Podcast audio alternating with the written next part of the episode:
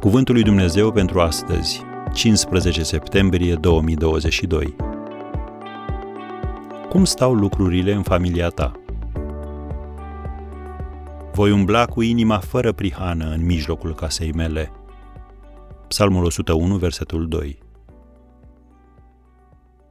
Profetul Nathan i-a zis împăratului David după ce acesta a păcătuit cu Batșeba. Acum niciodată nu se va depărta sabia din casa ta. Scrie asta în 2 Samuel, capitolul 12, versetul 10. Și așa a fost.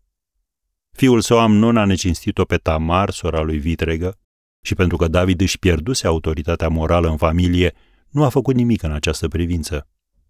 Adonia, un alt fiu al său, a pus la cale o lovitură de stat, deoarece tatăl său nu-l mustrase niciodată în viața lui, zicând, pentru ce face așa?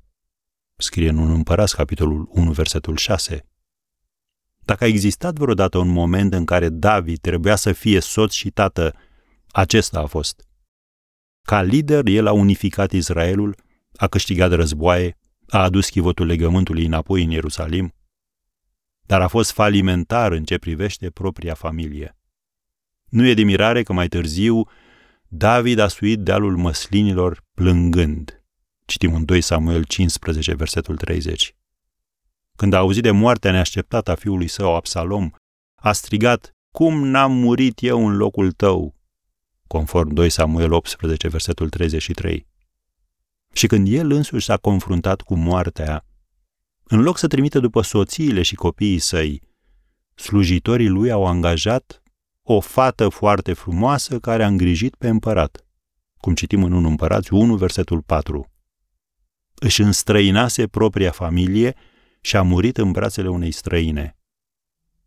E prea târziu să mai schimbăm istoria lui David, dar nu e prea târziu să schimbi istoria ta. Dacă ai succes în carieră, dar nu și în familie, realizările tale vor fi fără valoare. Pe lângă relația ta cu Dumnezeu, prioritatea ta trebuie să fie manifestarea dragostei față de soțul sau soția ta și dedicarea față de copiii pe care îi ai în grijă. După toate necazurile îndurate, David a scris, cum am citit chiar la început, voi umbla cu inima fără prihană în mijlocul casei mele. Din nefericire, neprihănirea lui David a venit târziu și consecințele au fost grave. Prin harul lui Dumnezeu însă, istoria ta poate fi alta.